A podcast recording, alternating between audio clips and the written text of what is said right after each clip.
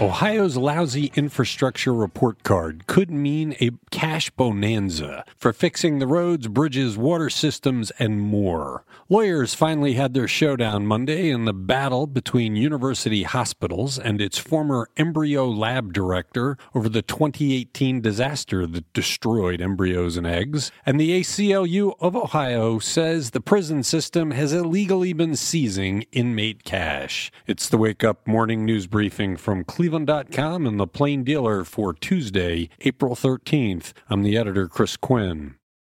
Ohio's getting an infrastructure report card from the president, and it's not good. As part of a push to pass a $2 trillion infrastructure package, the White House on Monday released state by state fact sheets to document the dismal state of the nation's bridges, roads, water pipes, power grid, and other infrastructure. Ohio gets a C minus, describing 1,377 bridges in the state and more than 4,900 miles of highways in the state as being in poor condition. Federal government estimates Ohio drivers pay $506 each in yearly costs from driving on poor roads. Biden's plan would spend 600 billion on transportation infrastructure, including 115 billion to fix roads and bridges. 16% of Ohio's trains and transit vehicles are past their useful life, and Biden's proposal contains $85 billion to modernize public transit. The state's drinking water infrastructure will need $13.4 billion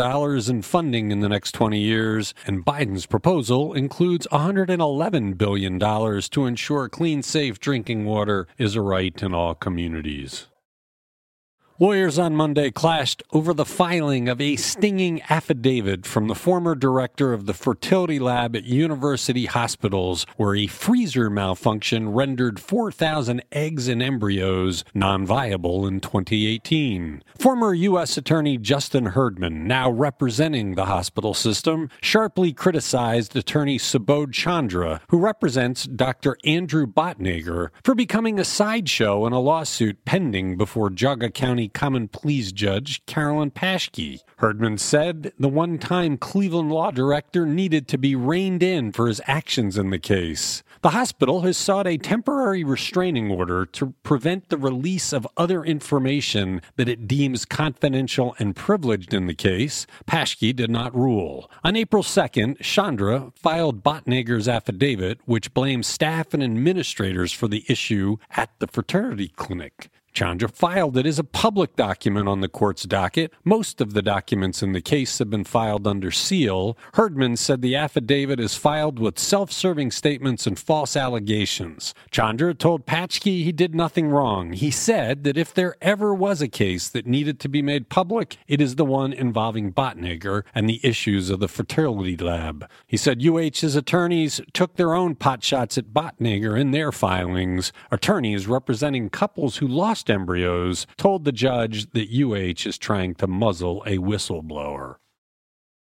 In a nod to nostalgia, the city of Cleveland is proposing to recreate a pedestrian bridge that connected the downtown malls to the Lake Erie lakefront during the 1936 1937 Great Lakes Exposition. The city has applied to the state of Ohio for $6.5 million to design the wide land bridge from Mall C to North Coast Harbor on the waterfront, crossing the Ohio 2 Shoreway and the lakefront railroad lines, rendering show a grassy field, the project could ultimately carry a cost of $229 million.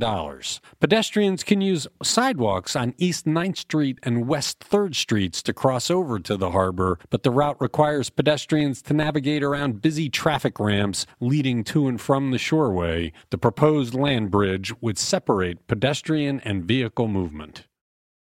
Ohio's prison system has been unconstitutionally garnishing inmates' COVID 19 relief money to pay for fines, fees, and other debts to courts and state agencies, according to a new lawsuit from the American Civil Liberties Union of Ohio. The suit filed on Monday in Franklin County Common Pleas Court claims the state prison agency's policy to seize any money an inmate receives above $500 is a blatant violation of the Equal Protection Clause of the Ohio Constitution Constitution. The suit also notes that Attorney General Dave Yost has said that Ohio law prevents the government from garnishing any money from coronavirus stimulus checks.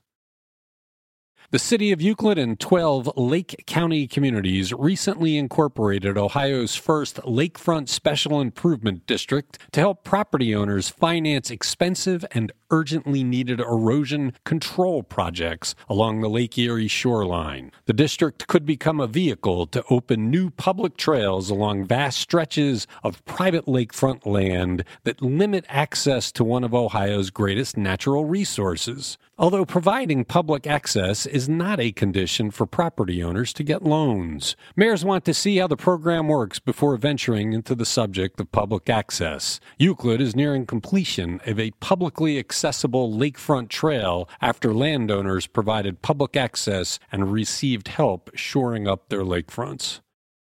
Thanks for listening to the Wake Up from Cleveland.com and the Plain Dealer.